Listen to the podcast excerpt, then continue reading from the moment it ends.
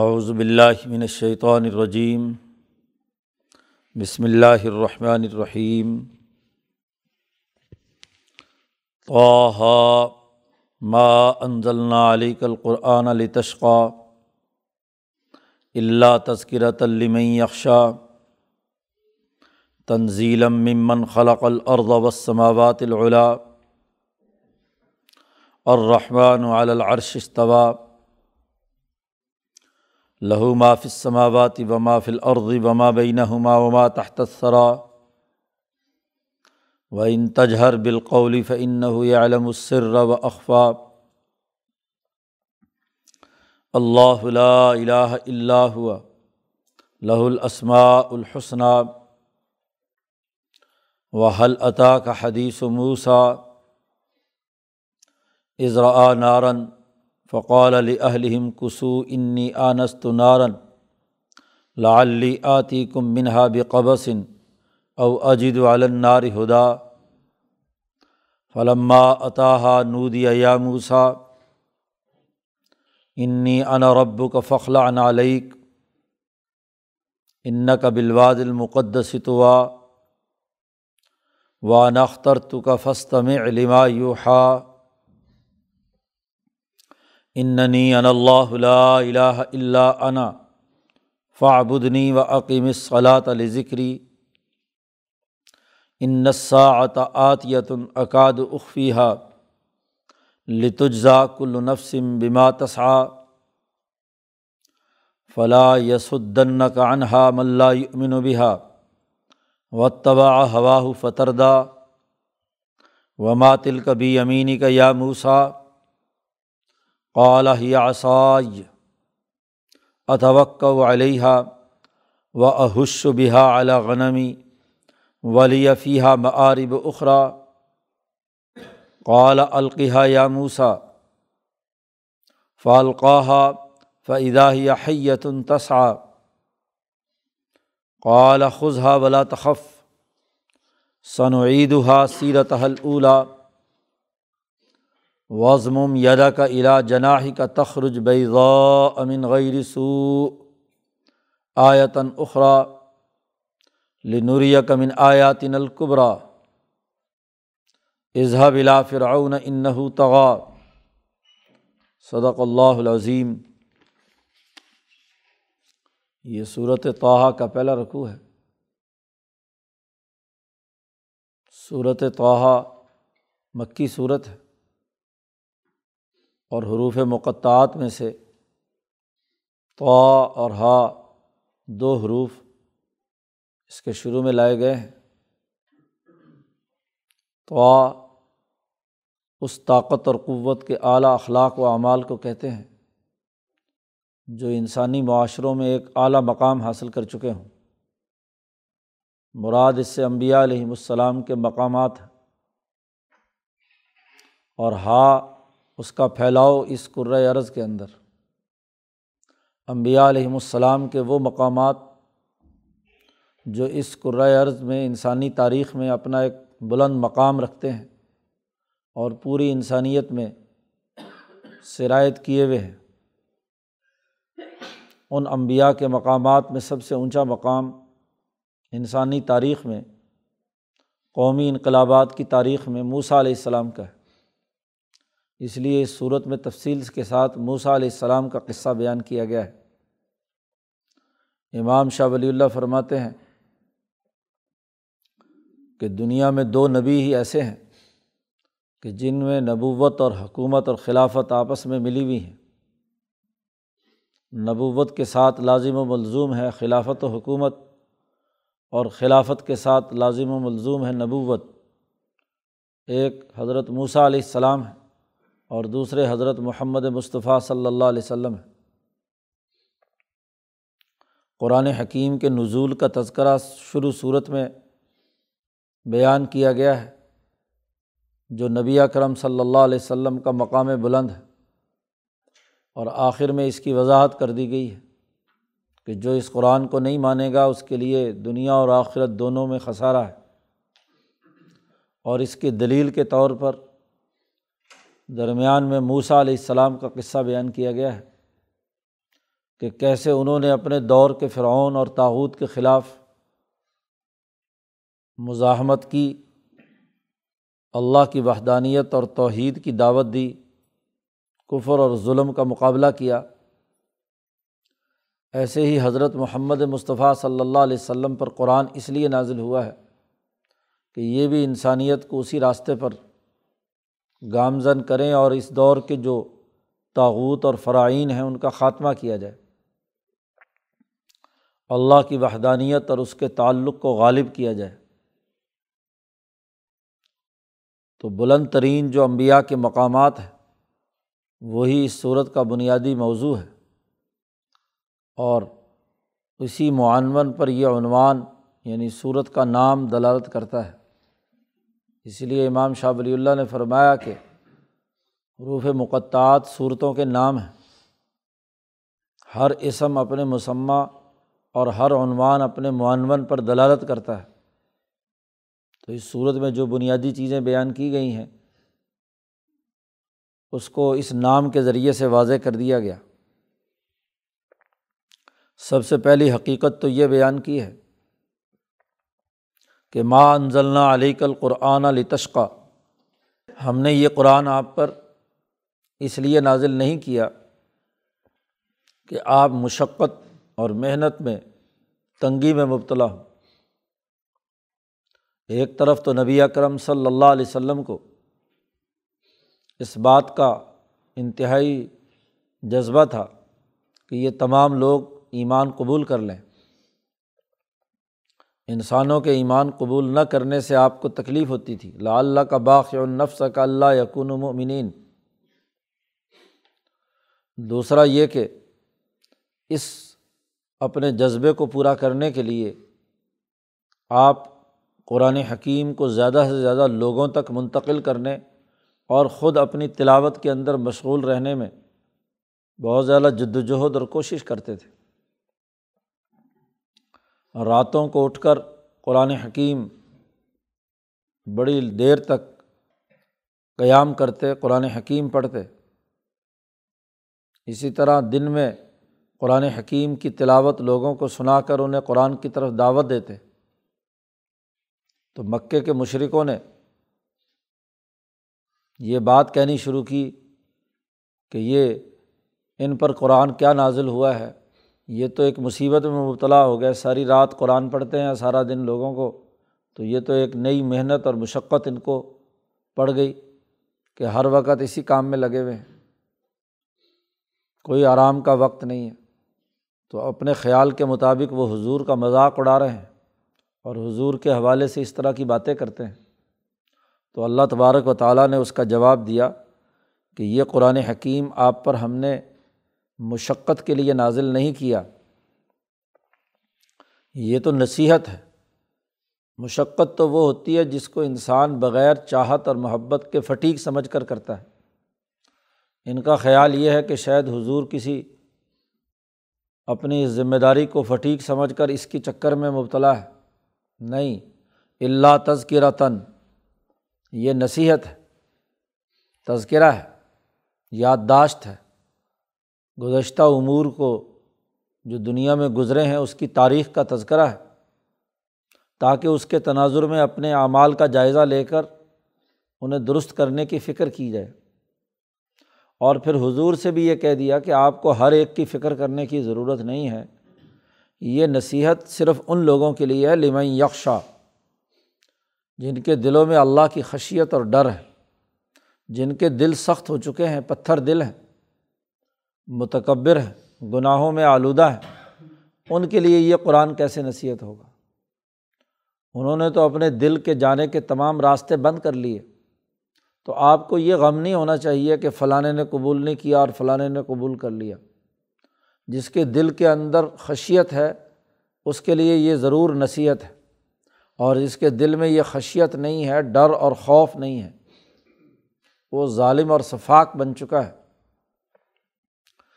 تو اس کے دل پر تو ویسے ہی غلاف چڑھا ہوا ہے۔ اس کو بات کیا سمجھ میں آئے گی؟ اور اس غلاف کی وجہ سے اس کو اگر بات سمجھ میں نہیں آ رہی تو آپ کو اپنے اوپر مشقت کرنے کی ضرورت نہیں ہے۔ ایک تو یہ کہ تذکرتاً قرآن کسی مشقت کے لیے نہیں آیا، بلکہ یہ نصیحت اور تذکرہ ہے۔ اب جو آدمی اس کو تلاوت کرتے ہیں وہ اس ذوق، شوق کے ساتھ، اس جذبے کے ساتھ کہ جب وہ تذکرہ رہے اور اگر وہ غفلت کا سبب بنے تو پھر چھوڑ دینا چاہیے۔ اسی لیے حضور صلی اللہ علیہ وسلم نے فرمایا، قرآن اس وقت تک پڑھو جب تک تمہارے اندر نشات ہے، خوشی ہے، تعلق ہے، دل ادھر متوجہ ہے اور اگر اختاہٹ محسوس ہونے لگے تو چھوڑ دو۔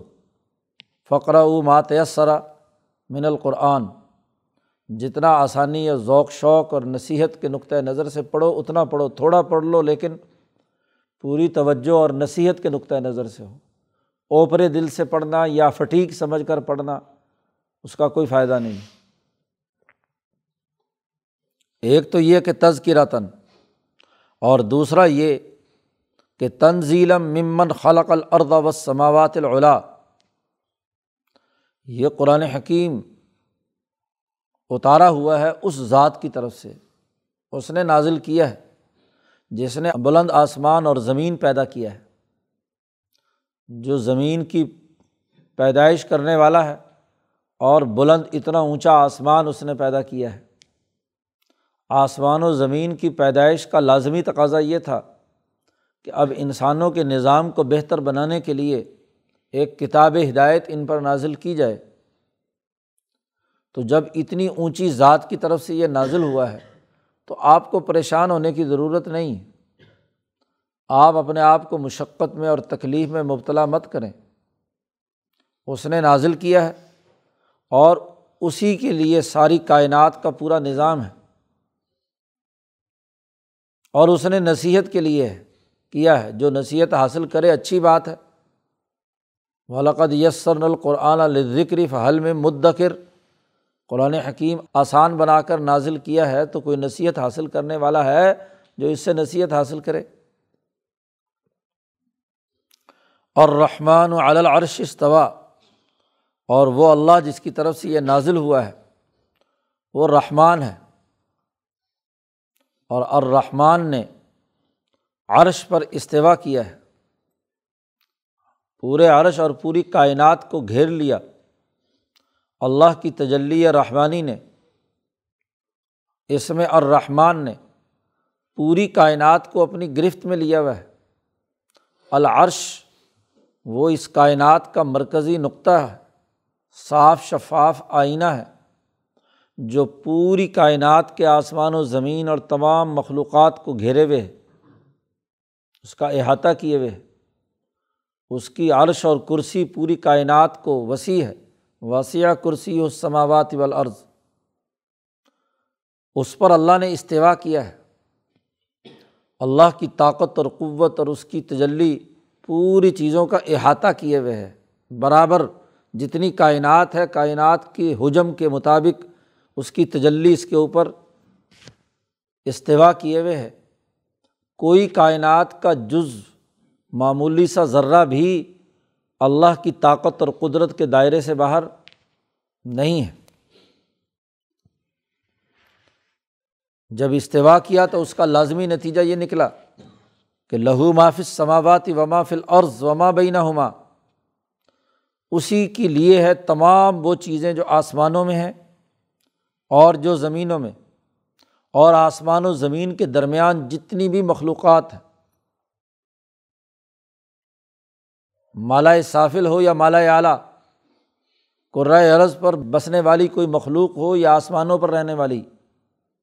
فرشتے، تمام کے تمام اسی کے ہیں، لہو، اس کی ملکیت۔ اور وما تحت سرا اور نیچے جتنا مرضی گہرائی میں زمین میں چلے جاؤ، پانی کے اختتام تک، جہاں بھی گیلی مٹی ہے، سرا کہتے ہیں گیلی مٹی کو اس سے نیچے بھی جو بھی کچھ ہے وہ بھی سب اسی کی ملکیت آگ ہے یا جہنم ہے یا جو بھی کچھ موجود ہے وہ سب کا سب اسی کے لیے ہے۔ اس کی طاقت اور قدرت اور اس کائنات پر اس کے استوا کا عالم یہ ہے کہ وہ ان تجہر بالقول اگر آپ بلند آواز سے بات کریں یا ایستا آواز سے فعن یا علم السر و اقفا وہ ہر مخفی سے مخفی بات کو بھی جانتا ہے۔ ضروری نہیں کہ بہت بلند آواز سے قرآن پڑھا جائے۔ چیخ چلا کر یا اللہ کا ذکر بہت اونچی آواز سے کیا جائے، چیخ چلا کر۔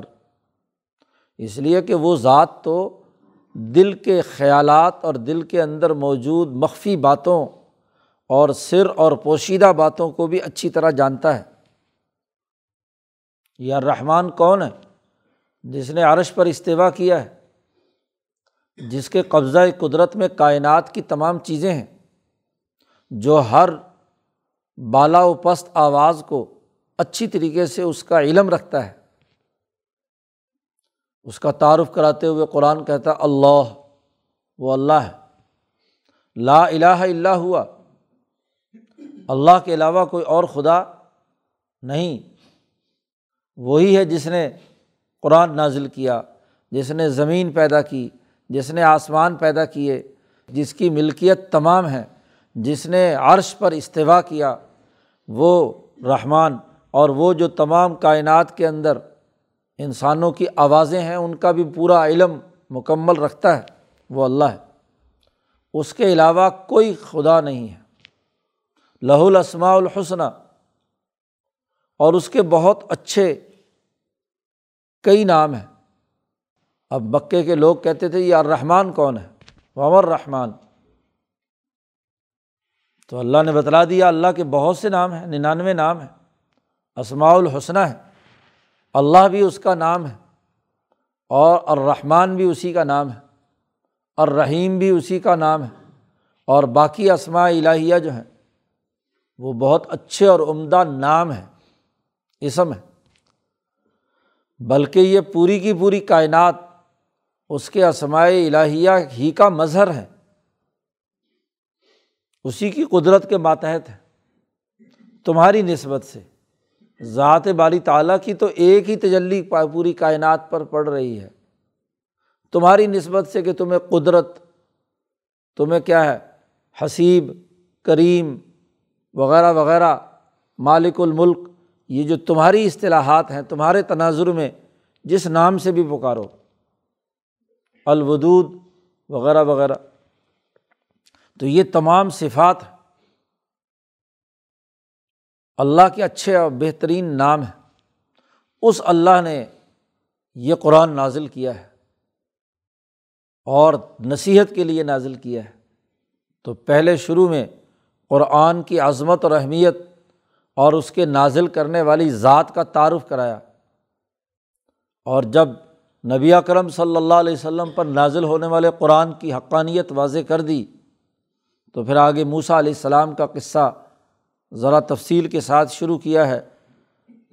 نبی اکرم صلی اللہ علیہ وسلم سے کہا جا رہا ہے، آپ مشقت میں کیوں مبتلا ہوتے ہیں؟ ذرا آپ کو ایک قصہ سناتے ہیں۔ حل عطا کا حدیث موسا کیا آپ کے پاس موسا علیہ السلام کی حدیث پہنچی ہے؟ موسا علیہ السلام کی باتیں، حدیث باتوں کو موسا کا قصہ موسا کی بات آپ کو پہنچی ہے؟ کون سی بات؟ قرآن کہتا ہے اضراء نارن جب موسا علیہ السلام نے آگ کو دیکھا، قرآن حکیم نے موسا علیہ السلام کے قصے کی جزیات مختلف صورتوں میں بیان کی ہیں۔ ان کی پیدائش اور ان کے پیدائش کے مقاصد کیا ہیں؟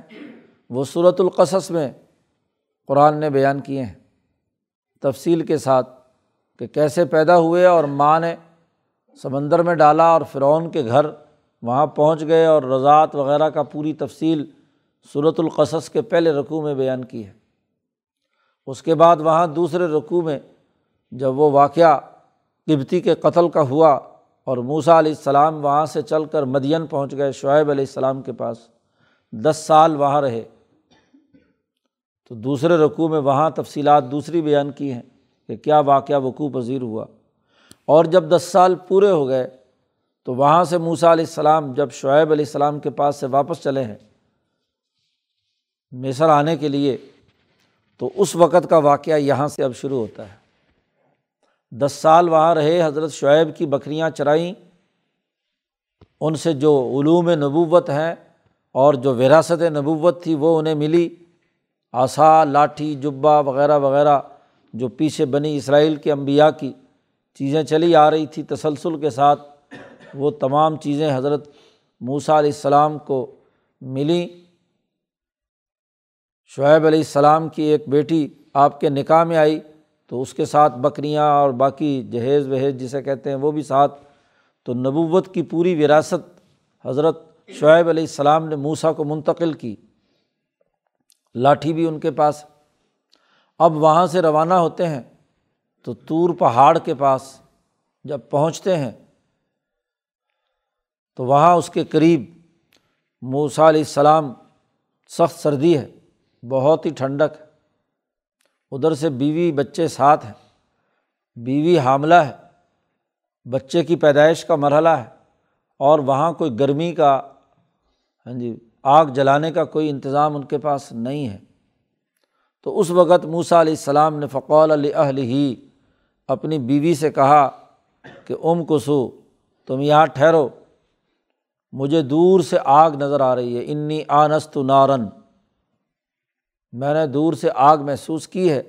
میں وہاں جاتا ہوں اور وہاں سے کوئی ایک چنگاری لے کر آگ لگا کر لکڑی میں، پرانے زمانے میں آگ لینے کا یہی طریقہ تھا کہ کہیں آگ جل رہی ہو تو وہاں ہاں جی کوئلہ یا کوئی آگ، لکڑی جو ہے اس کو لگا کر اپنے چولہے میں لے آتے تھے۔ تو لالی آتی کو منہا بقبسن، تمہارے پاس اس میں سے ایک شعلہ سلگا کر لاتا ہوں۔ قبس آگ جلتی ہوئی، آگ میں سے آگ لے کر دوسری طرف جانا اقتباس، اسے اقتباس کہتے ہیں۔ تو آگ لے کر آتا ہوں۔ او اجید ناری ہدا، اور اگر آگ نہ بھی ملی تو وہاں سے، چونکہ راستہ بھول چکے تھے مصر جانے کا، وہ بھی نہیں پتہ چل رہا تھا کہ رات کے اندھیرے میں کہ راستے صحیح سمت پہ جا رہے ہیں یا کہیں غلط۔ تو او اجید و علن ناری ظاہر ہے جو آگ جلا کر بیٹھا ہوا ہے، وہاں لوگ انسان آگ جلائے بیٹھے ہیں، تو وہاں سے کوئی ہدایت کا راستہ بھی مل جائے، پتہ چل جائے کہ کدھر جانا ہے۔ اب موسا علیہ السلام تو دنیا میں راستہ معلوم کرنے کے لیے اس آگ تک پہنچے ہیں۔ علنار ہدا۔ فلما عطا جب موسا علیہ السلام اس آگ کے قریب پہنچے ہیں۔ تو عجیب معاملہ ہے، اس کے قریب قریب پہنچتے ہیں تو وہ آگے آگے جا رہی ہے۔ دور ہوتی جا رہی ہے۔ اور اگر پیچھے ہٹتے ہیں تو ان کے قریب آتی جا رہی ہے۔ تو فلما آتا وہاں پہنچے۔ اس طرح دو تین دفعہ معاملہ ہوا تو اس آگ میں سے آواز آئی۔ نو دیا یا موسا پکارا گیا، اے موسا موسا علیہ السلام کو چاروں طرف سے اپنے وجود کے تمام دائروں سے یہ آواز کی پکار سنائی دے رہی ہے، صرف کان ہی نہیں، ذات باری تعلیٰ سے مکالمہ ہے۔ تو ذات باری تعلیٰ تو اوپر بھی ہے، نیچے بھی ہے، دائیں بھی ہے، بائیں بھی ہے، آگے بھی ہے، پیچھے بھی ہے۔ صوفیہ کے ہاں یہ بہت اونچے درجے کی تجلی ہے کہ جب انسان سلوک طے کرتے کرتے، بلکہ سلوک سے زیادہ جذب کی حالت، اللہ تعالیٰ اپنے انعام جس کو نوازتا ہے تو دراصل وہ کائنات میں چاروں طرف موجود اپنی تجلی سے، جس کی وجہ سے یہ زمان و مکان قائم ہے، یہ کائنات قائم ہے، اس کے ساتھ رابطہ پیدا کرا دیتا ہے۔ اور یہ رابطہ، یہ تجلی ناری ہے۔ اور یہ تجلی ناری، نار اور آگ، وہ نظر نہیں آتی، خاص طور پر جس آگ کا شعلہ اوپر، بلندی پر ہوتا ہے۔ جس میں دھوئیں کی کوئی ملاوٹ نہیں ہوتی، وہ صاف شفاف اور سفید ہوتا ہے۔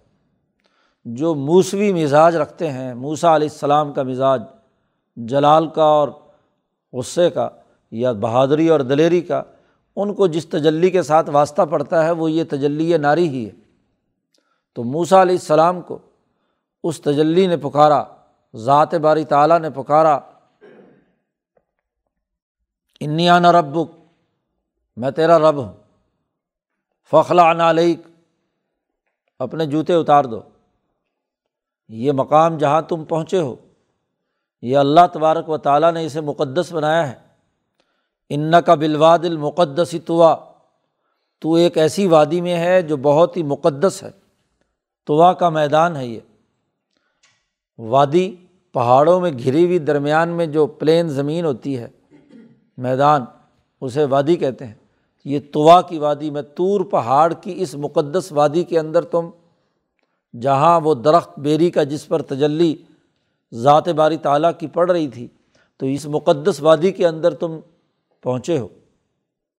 تمہارے جوتوں کے ساتھ کوئی گندگی لگی ہوئی ہے، جوتے اتار دو۔ بکریاں چراتے رہے، وہاں کی کوئی بول و براز یا چیزیں اس کے ساتھ لگی ہوئی ہیں، تو مقدس مقام پر جوتا لے جانے کی اجازت نہیں ہے۔ صاف شفافیت کی حالت میں وہاں پہنچنا ضروری ہے۔ تو یہ آواز جب موسا علیہ السلام کو سنائی دی تو پورے وجود سے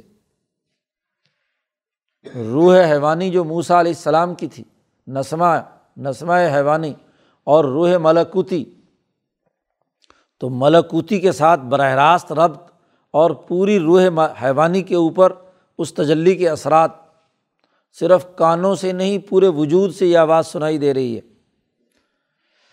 جب نقطۂ نورانی جو روح حقیقی صورت میں دنیا میں آتا ہے اور روح حیوانی پر سوار ہوتا ہے، جب وہ غلبہ پا کر پوری روح حیوانی کو ڈھانپ لیتا ہے، تو ہر چیز پر وہی تجلی نور جو ہے وہ ظاہر ہوتی ہے۔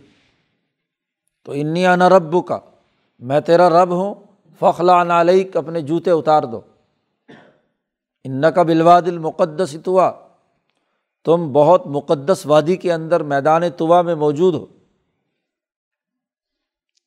پہلا پیغام تو تعارف کرایا اس آگ نے، جو اس پوری وادی کے اندر شرائط کیے ہوئے، خاص طور پر اس بیری پر، بیری کو اس نے اپنا وکر بنا لیا۔ امام شاہ ولی اللہ نے اس کی بڑی تفصیلات بیان کی ہیں۔ وکر کہتے ہیں جیسے لوہا آگ میں تپایا جائے تو وہ انگارہ بن جاتا ہے۔ جسم تو وہ لوہے کا ہی رہے گا، لیکن کام وہی کرے گا جو آگ کرتی ہے۔ اسی لیے کلی گر اس کو جب آگ میں تپا لیتے ہیں تو بس کلی ذرا سی اس کے ساتھ لگائی اور پوری ہنڈیا کے اندر پھیر دی۔ جو انگارے نے کام کیا، انگارہ تو لکڑی کا بھر جاتا ہے، لیکن لوہا بھرتا نہیں۔ وہ پورا کا پورا کام کرتا ہے، کام انگارے والا ہی کرتا ہے۔ تو شاہ صاحب فرماتے ہیں کہ لوہے کی حدیدیت ختم نہیں ہوئی، لیکن لوہے نے کام آگ والا کیا ہے۔ تو بیری تو بیری ہی ہے، اس کائنات کی ہے، اس قرۂۂ عرض کی ہے، مادی وجود رکھتی ہے۔ لیکن جب وہ تجلی الہی نے اسے اپنا احاطہ کیا، تو اس کے نتیجے میں وہ پوری کی پوری بیری خود آگ بن گئی۔ کام اسی طریقے سے کر رہی ہے جیسے آگ کر رہی ہے، نور کی شکل میں۔ تو اس تجلی طور کی حقیقت یہاں پر بیان کی ہے کہ یہ مقدس وادی ہے۔ شروع صورت میں کہا تھا کہ الرحمٰن و العرش استوا کہ الرحمٰن نے عرش پر استوا کیا ہے پوری کائنات کے۔ اس استوا کی ذرا سی ایک شکل، یہ طور پہاڑ کے اوپر اللہ کی تجلی کا استوا ہے کہ اس نے اس پوری وادی کو گھیر کر اس کو اپنے ساتھ اس طریقے سے کر لیا کہ اس میں سے آواز نکل رہی ہے۔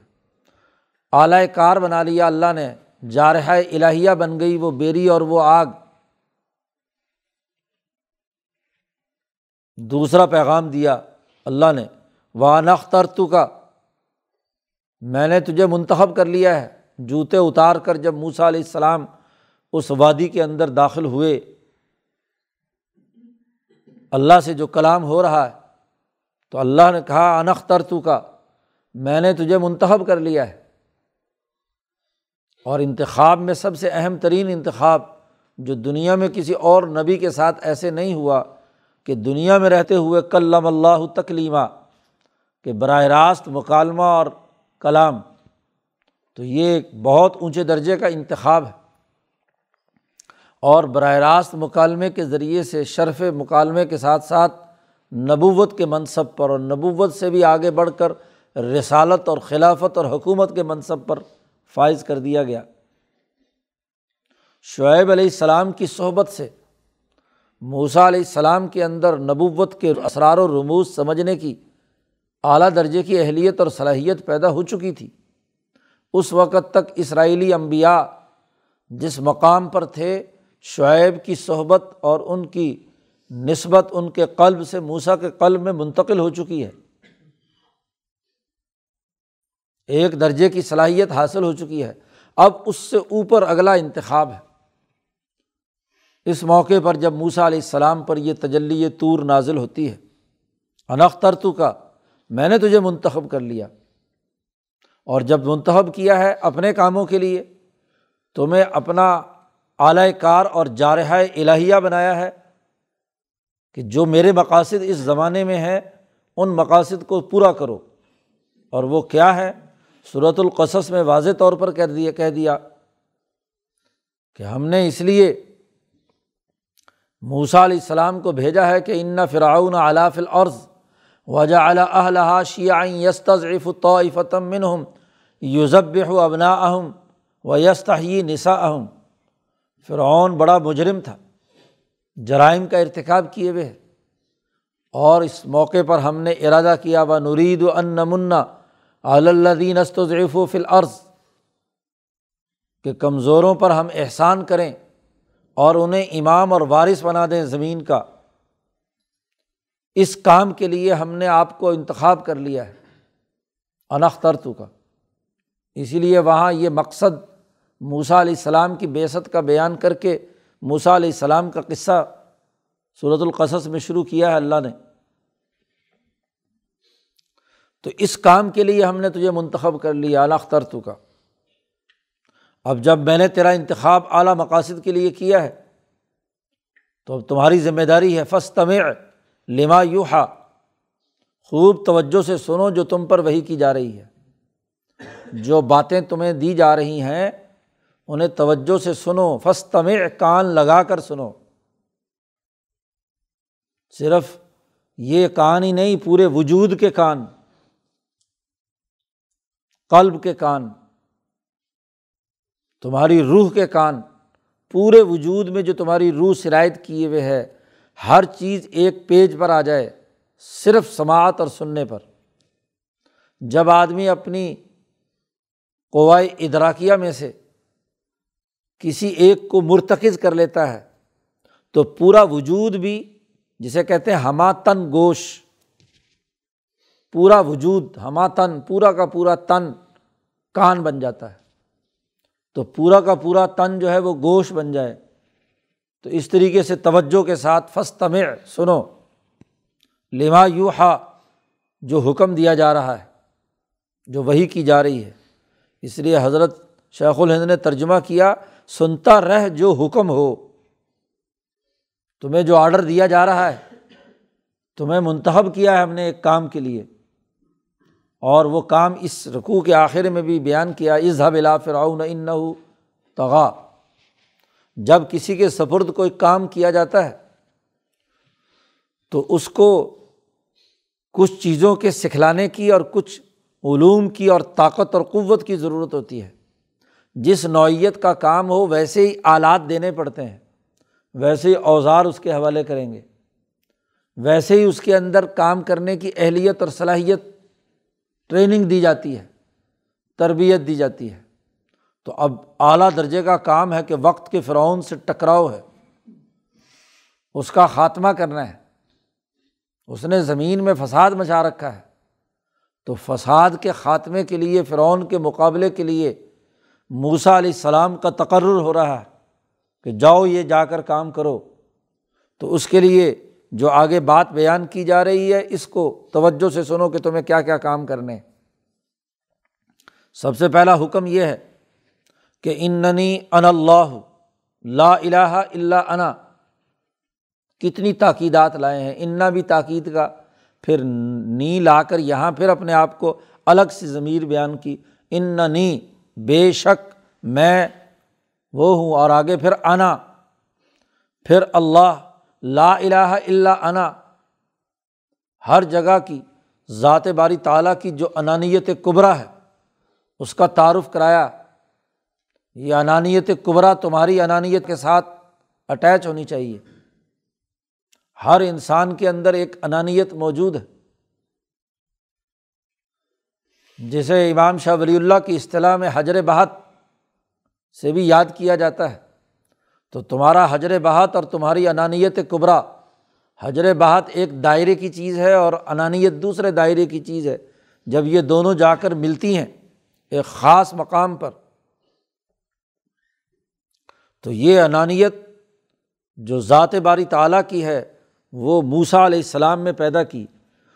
موسا کی خودی کو اتنا بلند کیا کہ ذات باری تعلیٰ نے اپنی انانیت کے ساتھ ملا لیا تاکہ خوف اور روب اور ڈر دشمن کا ختم ہو جائے۔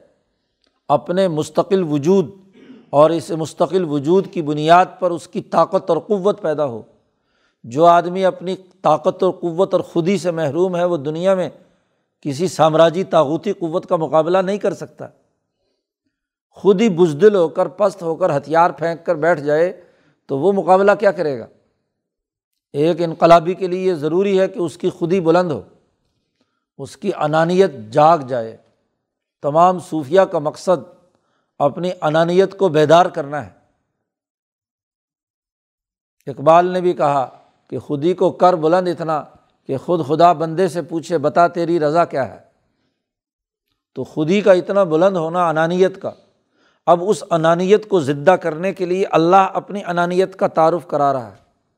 اننی ان اللہ، لا الہ الا انا، میرے علاوہ کوئی خدا نہیں ہے۔ انانیت مطلقہ اور انانیت قبرا صرف اور صرف اللہ کے لیے سزاوار ہے۔ باقی کسی کے لیے نہیں، اس کے مقابلے میں کوئی فرعون اپنی فرونیت ظاہر کرتا ہے تو وہ کیسا خدا ہے؟ اس کی تو کوئی انانیت نہیں، وہ تو صرف تکبر، بغیر کسی صلاحیت اور استعداد کے مصنوعی طور پر اپنے آپ کو بڑا بنانا ہے۔ فرعون کا یہ جو دعویٰ ہے کہ انا رب کو مل اعلیٰ یہ غلط ہے۔ اس کی انانیت کو توڑنے کے لیے ضروری ہے کہ اس سے بڑی انانیت والے کے ساتھ تمہارا تعلق قائم ہونا چاہیے۔ تو اس لیے فرعون کی انانیت کوئی حیثیت نہیں رکھتی۔ تم اپنی انانیت کو میری انانیت کے ساتھ جوڑ کر اسے طاقتور بناؤ۔ اننی ان اللہ، لا الہ الا انا۔ فعبدنی تم میری ہی غلامی کرو، میری ہی عبادت کرو۔ کسی فرعون کی فرونیت کو قبول کرنے کی اجازت نہیں۔ تمہارے اندر جو ابدیت کی اہلیت اور صلاحیت، کہ اللہ تبارک و تعالیٰ کی ذات کے ساتھ تو غلام صرف اسی کا ہونا ہے، باقی کسی کی انانیت کو تسلیم نہیں کرنا۔ سب سے پہلے عبادت کا حکم دیا۔ پہلا حکم فعبدنی اپنا تعارف کرایا، اپنی انانیت اور اپنی طاقت اور قوت کا تعارف کرایا اور یہ کہا کہ تمہیں میں نے اپنے کام کے لیے منتخب کیا ہے۔ اب ادھر ادھر کی تمام غلامیاں چھوڑ کر تمہیں میری ہی غلامی اختیار کرنی ہے۔ تو میری عبادت کرو، میری بندگی کرو۔ جن جن کاموں کے کرنے کا میں حکم دوں، وہ کرو اور جو نہ دوں، اس کو چھوڑ دو۔ اور اس عبادت کا سب سے جامع ترین طریقہ عقم صلاۃ علی ذکری مجھے یاد رکھنے کے لیے، میری انانیت سے اپنی انانیت کو جوڑنے کے لیے نماز کا نظام قائم کرو۔ عقیم صلاح نماز قائم رکھیے۔ اخبات اللہ اللہ کے سامنے عجز و انکساری اور خوشو نماز ہی سے پیدا ہوتی ہے۔ نماز وہ جامع، معجون، مرکب اور ایسی عبادت ہے کہ جو ایک دم انسان کو اللہ کے سامنے لا کھڑا کرتی ہے۔ اللہ سے سرگوشی کرتا ہے۔ انسان اللہ سے ہم کلام ہوتا ہے۔ اب یہ تو وہ لمحہ ہے طور پہاڑ پر جب آئے ہو، پہلا تجربہ ہے۔ اب ہر مرحلے میں تو ہر وقت اللہ تعالیٰ اس طرح اپنی تجلی کسی بیری پر ڈال کر نہیں آ سکتا۔ اب یہ تجلی تمہارے قلب پر پڑنی چاہیے۔ اور تمہارے قلب پر اپنی تجلی کو ڈالنے کے لیے ضروری ہے کہ تم نماز قائم کرو۔ جب بھی تمہیں ضرورت پیش آئے، میری انانیت سے رابطہ پیدا کرنے کے لیے اللہ نے کہا تو نماز قائم کرو۔ تو نماز کے ذریعے سے وہ تجلی ذات باری تعلیٰ کا ربط اور تعلق، اس سے وہ مکالمہ اور سرگوشی نماز کے ذریعے سے قائم ہو سکتی ہے۔ جہاں بھی ہو، وہاں یہ کام کرو۔ عقیم الصلاۃ ذکری مجھے یاد کرنے کے لیے۔ ہر وقت کوئی بھی تربیت سیکھنے، سکھانے والا ہر وقت تو ساتھ نہیں رہ سکتا۔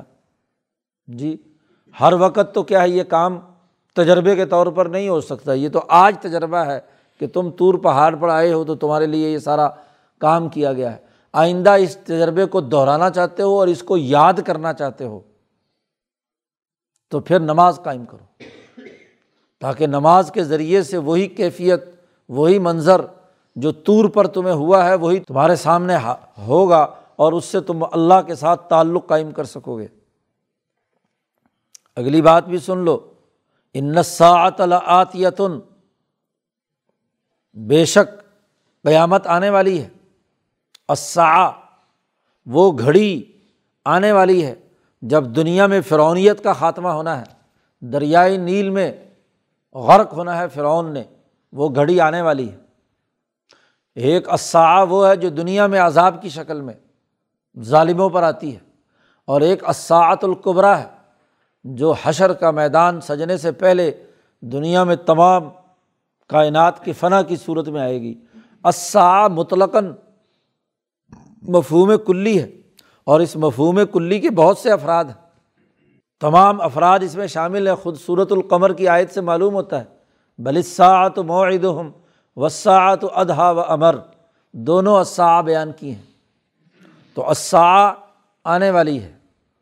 فرونی نظام ٹوٹنے والا ہے۔ اس کی انانیت کو توڑنے کے لیے ہماری انانیت کا نظام قائم ہونے والا ہے۔ اکاد اخفیہ میں اسے مخفی رکھنا چاہتا ہوں۔ قریب ہے کہ وہ، میں اسے مخفی رکھوں۔ وقت نہیں بتلاؤں گا کہ کتنے سالوں بعد، کتنے وقت میں فرعون کا بیڑا غرق ہونے والا ہے، اس کی وہ گھڑی آنے والی ہے۔ اور نہ ہی اس قیامت کا وقت بتلاؤں گا جو حشر کی صورت میں برپا ہونے والی ہے۔ اور یہ قیامت اس لیے ہے، یہ انقلاب اس لیے ہے، یہ فرعون کا غرق کرنا اس لیے ہے۔ لتجزا کل نفسم بما تسا ہر نفس جو کام کرتا رہا ہے، اس کا پورا پورا بدلہ ملے۔ مصر میں اس وقت جتنے لوگ موجود ہیں، ان میں جو فرونی ہیں، وہ اپنے کیے کی سزا پائیں۔ اور جتنے بنی اسرائیلی ہیں وہ اپنے ایمان کا انعام پائیں۔ کلو نفس بھی ایک وسیع لفظ ہے۔ کسی قوم کے تناظر میں ہو، کسی آبادی کے تناظر میں ہو، تو اس آبادی سے کے تمام افراد کل میں شامل ہیں۔ اور اگر پوری کائنات کے تمام لوگ ہوں آدم سے لے کر آخر تک، تو وہ بھی اس کلیت کے اندر داخل ہے جس نسبت اور تناسب سے بات ہو رہی ہے، اسی نسبت سے کل و نفسن کا کل کا اطلاق ہوگا۔ تو یہاں مصر کے تناظر میں اگر بات ہے تو مصر کا کل و نفس یا بیڑا پار ہوگا دریائے نیل سے گزریں گے ایمان والے اور یا دوسرے کیا ہیں؟ غرق ہو جائیں گے۔ لتجزا کل و نفسم بما تسا پہلے ہی اللہ نے بتلا دیا کہ یہ جو ٹاسک تمہارے سپرد ہوا ہے فرعون کے خلاف، اس کا جو وقت مقرر شدہ ہے وہ میں تمہیں نہیں بتاؤں گا۔ تمہیں اپنا کام جاری رکھنا ہے۔ جب تمہارے اندر، تمہاری جماعت کے اندر ایک درجے کی اہلیت اور صلاحیت پیدا ہو جائے گی، قوم اس حد تک آپ کی بات ماننے کے لیے تیار ہو جائے گی، تو ہم فیصلہ کریں گے کہ انقلاب اب آئے گا۔ کیونکہ اگر پہلے سے وقت مقرر کر دیا جائے، تاریخ دے دی جائے، تو افراد جب تک تیار نہیں ہوں گے، ان کے اندر خود ہی بیدار نہیں ہوگی، خود بنی اسرائیلیوں میں آزادی کا جذبہ پیدا نہیں ہوگا تو ان کو نجات کیسے ملے گی؟ اور پھر جو کفر ہے، ان پر جب تک حجت تمام نہیں ہوگی، اس وقت تک سزا دینا بھی کیا ہے؟ ٹھیک نہیں ہے۔ حجت کی تمامیت بھی ضروری ہے۔ اس لیے یہ وقت اس کا جو ہے، انقلاب کا ہے اسا کا ہے، وہ میں مخفی رکھوں گا۔ اگلی بات بھی بتلا دی کہ فلاں یسن کا انہا ملا یومن و بہا۔ تجھ کو کوئی روک نہ دے۔ وہ شیطان، فرعون، جو ایمان لانے والا نہیں ہے اس پر۔ جو ایمان لانے والا نہیں ہے، وہ اپنی طاقت اور فرعونیت کے بل بوتے پر تمہیں ہمارے اس کام کے کرنے سے روک نہ دے۔ جب کوئی کام سپرد کر کے کسی کو بھیجا جاتا ہے، تو اس کے نفع اور نقصان کے سارے پہلو بیان کیے جاتے ہیں۔ تمہارے راستے کی بڑی طاقت فرعون ہوگا۔ ملا یومن و بہا اور وط تباہ ہوا ہو وہ اپنی خواہشات کے اندر ڈوبا ہوا ہے، مزوں میں پڑا ہوا ہے۔ تو اس کی تو اب تباہی کا وقت آ رہا ہے فتردہ ہاں جی اگر تم نے بھی اس کے روکنے سے رک گئے، تو تم بھی پٹک دیے جاؤ گے۔ جی جس کو جس کام کے لیے بھیجا ہے، وہاں جا کر کہیں اس سے متاثر ہو جاؤ۔ اس کی اتباع کرنے لگ جاؤ یا وہ تمہارا راستہ روک کر تمہیں آگے نہ بڑھنے دے اور تم بھی رک جاؤ تو پھر تو بھی پٹکا جائے گا فتردہ تو بھی ہلاکت میں گر پڑے گا جو کام سپرد کیا جا رہا ہے اس کو پوری ذمہ داری سے کرنا کوئی رکاوٹ آئے، کوئی دشمنی کی بات ہو، کوئی خواہش پرست تمہارے مقابلے میں آئے، اس کی بالکل پرواہ نہیں کرنی۔ کیونکہ ایسے متکبرین کے مقابلے میں ڈٹ جانا ہی توازو ہے، نہ یہ کہ ان کے سامنے جھک کر نیچے ہو جائے۔ اب یہ بڑا مشکل ٹاسک دے دیا کہ ہم نے تمہیں اپنے کام کے لیے منتخب کیا ہے، اعلی کار بنایا ہے۔ تم ہماری فوج کے سپہ سلار بن گئے ہو۔ اب تمہاری ذمہ داری ہے کہ فعبدنی میری عبادت کرو، نماز کا نظام قائم کرو اور وہ وقت انقلاب میں نے مخفی رکھا ہے اور کوئی طاقتور اور ظالم جو ایمان نہ لانے والا ہے، خواہش پرست ہے، وہ تمہارے راستے میں کوئی رکاوٹ کھڑی نہ کرے۔ بڑے سخت احکامات جاری کر دیے تمہاری تعلیم و تربیت کے لیے۔ ایک اخترابات کا راستہ بتلا دیا فابدنی و عقیم صلاۃ علیہ ذکری اور ایک ارتفاقات کو درست کرنے کے لیے بتلا دیا کہ ہر انسانوں کے تمام اعمال کی جزا و سزا ہونی ہے۔ اور ہم نے ارادہ کیا ہے کہ بنی اسرائیل کو ہم نہ جالم آئمتم و نہ جالم الوارثین، انہیں حکمران بنائیں اور وارث بنائیں تمام معاشی وسائل کا۔ اب یہ بہت اونچا ٹاسک دیا ہے اور یہ کہا ہے کہ جو ایمان لانے والے نہیں ہیں، وہ تمہارے راستے کی رکاوٹ نہ بنے لیکن وہ تو بنیں گے۔ تو اس کا مقابلہ کرنے کے لیے کیا طریقہ ہے؟ اب اس کا مقابلہ کرنے کے لیے دو معجزے عطا کیے جا رہے ہیں۔ دو اعلیٰ درجے کی اہلیت اور صلاحیتیں ودیت کی جا رہی ہیں۔ ایک یہ کہ تمہارے ہاتھ کی لاٹھی سانپ بن جائے۔ لیکن ٹھہرو، پہلے مرحلے میں اس موقع پر موسا سے کہا جا رہا ہے کہ وہ اچھی طرح دیکھ لیں کہ کیا یہ وہی لاٹھی ہے جو شعیب کے پاس سے تمہارے پاس ملی تھی اور دس سال تمہارے ہاتھ میں رہی۔ کیونکہ اس لاٹھی کو جب ہم سانپ بنائیں گے تو پھر تمہارے دماغ میں کہیں یہ خیال نہ پیدا ہو جائے کہ یہ شاید میں غلطی سے سانپ ہی پکڑے پھر رہا تھا۔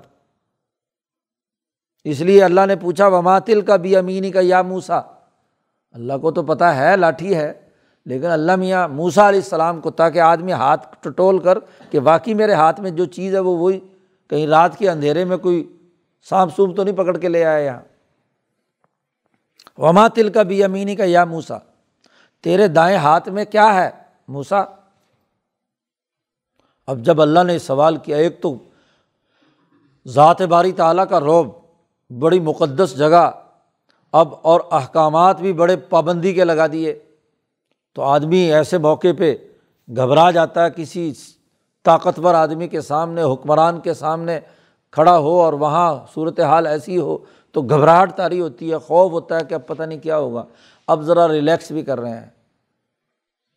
گپ شپ لگا رہے ہیں اللہ میاں۔ کہتے ماں تل کا بھی امینی کا یا موسا تیرے دائیں ہاتھ میں کیا ہے اے موسا موسا علیہ السلام نے اپنی لاٹھی کو دیکھا کہ ہاں کہا ہاں یا آسایا۔ جی یہ میری لاٹھی ہے۔ اور اب جب پہلے تو احکامات تھے، مقدس ہدایات جاری ہو رہی ہیں۔ جوتے اتارنے کا حکم دیا ہے، روب اور دبدبہ ہے۔ جب اللہ میاں نے لاٹھی کا پوچھا تو اب موسا علیہ السلام کا ڈر بھی کھل گیا، کہنے لگے، ہی آسایا، میری لاٹھی ہے۔ اتوقع علیہ اب اللہ میاں نے تو اتنا ہی سوال کیا تھا کہ تیرے ہاتھ میں کیا ہے؟ ہی آسایا، جواب پورا ہو گیا۔ لیکن جواب کے بعد آگے مزید بات کو بڑھانے کے لیے جی بات کو لمبا کرنے کے لیے اپنی تفصیلات بھی بیان کرنی شروع کر دی۔ اور اس سے یہ بات بھی واضح ہوگی کہ یہ وہی لاٹھی ہے جس سے میں دس سال بکریاں چراتا رہا ہوں۔ چرواہے جب بکریاں چراتے ہیں، تو لاٹھی اور ڈنڈا ایک ساتھ ضرور رکھتے ہیں۔ وہ یہ کہ اگر کسی ایسی صحرا میں ہوں، عام طور پر جہاں جڑی بوٹیاں ہوتی، درخت ورخت کوئی نہیں ہوتا، تو اس کو پیچھے کھڑی کر کے اس کی ٹیک لگا کر کھڑے ہو جاتے ہیں۔ تو اس سے ذرا سہارا اور سکون مل جاتا ہے۔ تو اتوقع و علیہ میں اس کے اوپر ٹیک لگا کر کھڑا ہوتا ہوں۔ بکریاں چر رہی ہیں اور وہاں ان کے سامنے چرواہا اپنی لکڑی پر ٹیک لگا کر ہاں جی کھڑا ہوتا ہے۔ وہ احش بحا اعلیٰ غنمی اور یہ لاٹھی کا ایک اور فائدہ بھی ہے کہ میں اس سے کہیں درخت آ جائیں تو وہاں جھاڑیاں اوپر درخت جو ہے اس لاٹھی سے جھاڑتا ہوں۔ احش جھاڑنا، پتے گرانے کے لیے ہاں جی ڈنڈا مار کر اوپر سے کیا ہے، پتے نیچے گرائے جاتے ہیں، ٹہنیوں کو جھاڑ کر تاکہ بکریاں پتے چر لیں۔ احش بہا اعلیٰ غنمی، اپنی بکریوں پر اس سے پتے جھاڑتا ہوں۔ دو کام، اور تیسرا کام بھی بتلا دیا، ولی فی ہا معرب اخرا، اور بھی اس لاٹھی سے میرے اور بہت سارے کام بھی ہیں۔ کوئی بھیڑیا میری بکری کی طرف آئے تو اس کو ڈنڈا مار کر بھگاتا ہوں۔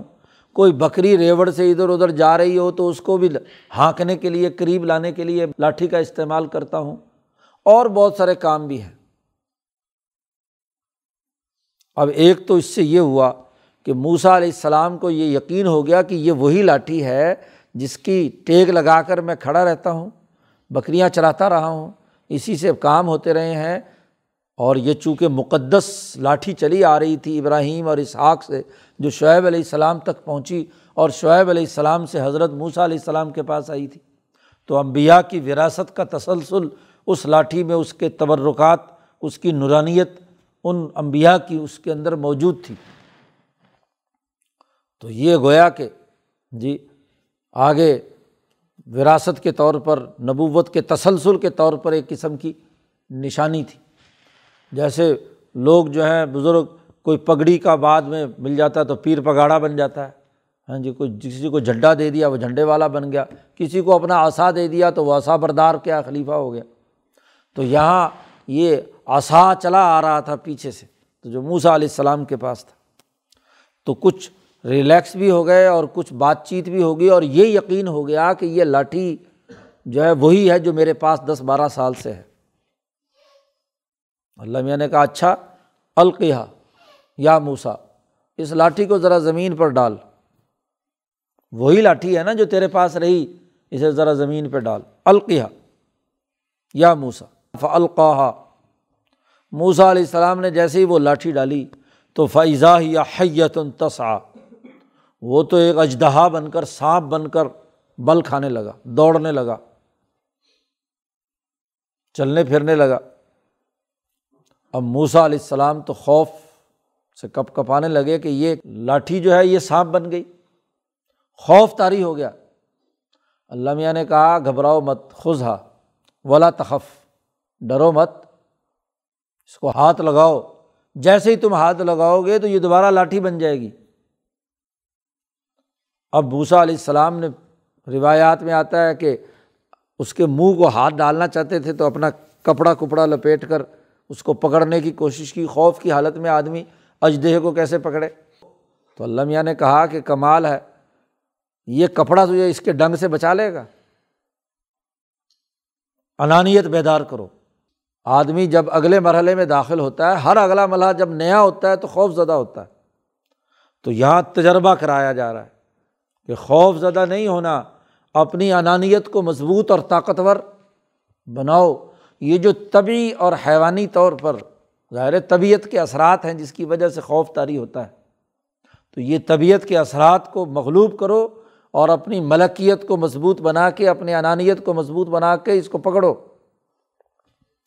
موسا علیہ السلام کو جوش آیا اور وہ کپڑا اتار کر ایک طرف پھینک دیا اور اس کا منہ پکڑ لیا اجدہ کا۔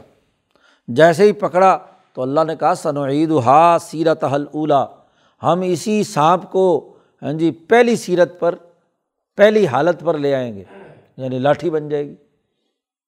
تو پہلا معجزہ موسا علیہ السلام کو عطا کیا کہ دشمن کا مقابلہ کرنا ہے، تمہارا راستہ نہ وہ روک سکے۔ تو اس کا مقابلہ کرنے کے لیے پہلی طاقت اور قوت تمہارے پاس یہ ہے۔ یہ تمہیں عنایت کی گئی ہے۔ اس دور کا سب سے بڑا علم جادوگری سمجھا جاتا تھا۔ اس لیے فرعون نے فوری طور پر کہا تھا کہ تو تو کوئی جادوگر معلوم ہوتا ہے۔ تو جادوگری کا توڑ کرنے کے لیے معجزہ علم دیا گیا۔ اس علم کے لیے ایک وہیں تجربہ بھی کرا دیا گیا۔ علم ہو اور ساتھ پریکٹیکل بھی ہو۔ صرف یہی کہہ دیتے اللہ میاں کہ جا تو اپنی لاشی جب بھی ڈالے گا تو سانپ بن جائے گا بعد میں۔ لیکن اپنے سامنے تجربہ کرایا۔ علم وہی ہوتا ہے جس کا تجربہ کرایا جائے تو دماغ میں فکس ہو جاتا ہے اور جو بغیر تجربے کے ہو، پریکٹیکل کے ہو، وہ ایسے ہی پانی میں مدانی ہوتی ہے۔ بات سمجھ میں نہیں آتی۔ تو پہلا تجربہ یہ کرا دیا۔ دوسرا ایک اور تجربہ کرایا کہ وزم یادا کا علا جناح کا۔ اپنے ہاتھ کو ملائیے اپنی بغل میں بغل میں دیجیے تھوڑی دیر۔ جیسے ہی بغل میں دیا تو تخرج بھائی ذو امن غیر سو ان ہاتھ نکالا تو بالکل چمکتا ہوا روشنی اس میں سے نور پھوٹ رہا ہے اور بغیر کسی عیب کے ہے۔ جو برس کا مریض ہوتا ہے، اس کا ہاتھ بھی تو سفید ہوتا ہے، لیکن وہ تو اس کا عیب ہے۔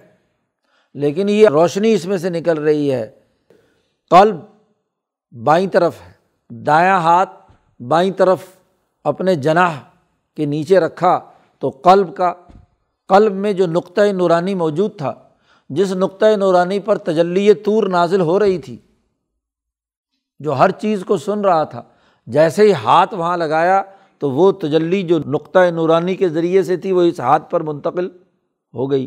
جیسے آگ کے اندر لوہا رکھ کر انگارہ بن جاتا ہے، ایسے ہی اس آگ کے اندر رکھا تو وہ کیا ہے؟ پہلے تو پوری بیری پر تجلی آ رہی ہے اور اب یہی تجلی تجلی اعظم، وہ اس تجلی کے ذریعے سے نقطۂ نورانی کے ذریعے سے موسا کے وجود کے اندر ایسے اثر انداز ہوتی ہے کہ جدھر توجہ کرتے ہیں، وہاں آ جاتی ہے۔ ہاتھ ڈالا تو ہاتھ کے اندر آ گئی۔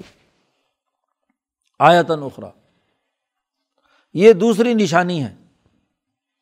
دوسری نشانی ہے۔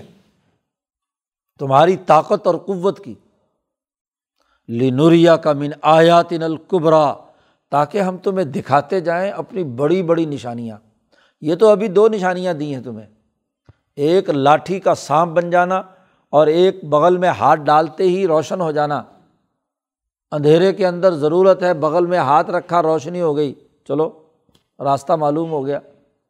لنوریا کا تاکہ ہم دکھاتے جائیں۔ حضرت نے ترجمہ کیا، دکھاتے جائیں۔ ہاں جی اپنی نشانیاں، بڑی بڑی نشانیاں۔ اور ان بڑی نشانیوں میں سے آخری وہ کہ جس میں فرعون کو دریائے نیل میں غرق کر کے پورے بنی اسرائیل کو غلامی سے نجات دلا کر آزادی کے مرحلے میں داخل کر دیا۔ اس سے اگلی نشانی کہ جب یوشا بن نون کی قیادت میں بیت المقدس فتح کر کے باقاعدہ پوری حکومت نہ جالحم آئمتاً و نہ جالحم الوارثین کی نشانیاں اور آیات پوری ہو کر رہیں گی اسی کے راستے سے۔ یہ تو ابھی ابتدا ہے۔ اب جب یہ سب چیزیں مل گئیں تو پہلے کہا تھا فابدنی و عقیم الصلاح اور اب دوسرا حکم ہے اظہب الا فرعون۔ اب فرعون کی طرف جائیے، امر اور حکم۔ انََََََََََََََََََََََََََََََََََََََََََََََََ تغا، کہ اس نے بڑی سرکشی کی ہے۔ تو یعنی اور سرکشی یہ ہے کہ کوئی فرد یا قوم اور نسل کسی دوسرے فرد، قوم اور نسل کو غلام بنا کر اس کو اپنے مقاصد کے لیے استعمال میں لائے، تو یہی تاغوتیت ہے۔ خود دعویٰ کرے، آنا رب کو مل کا، بڑا ہونے کا۔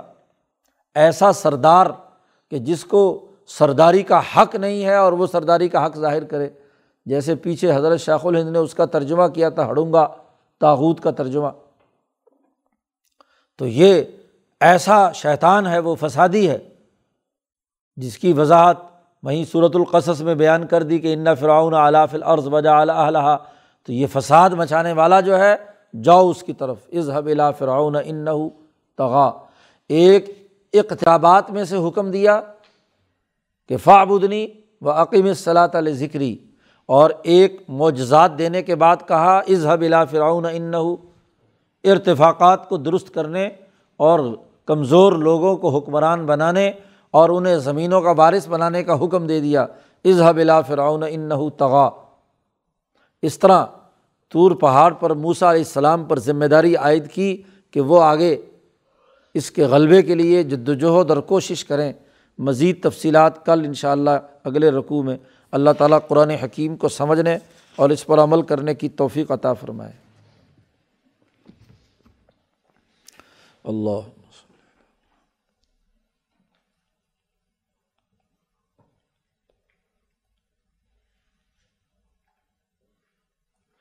اجمعین۔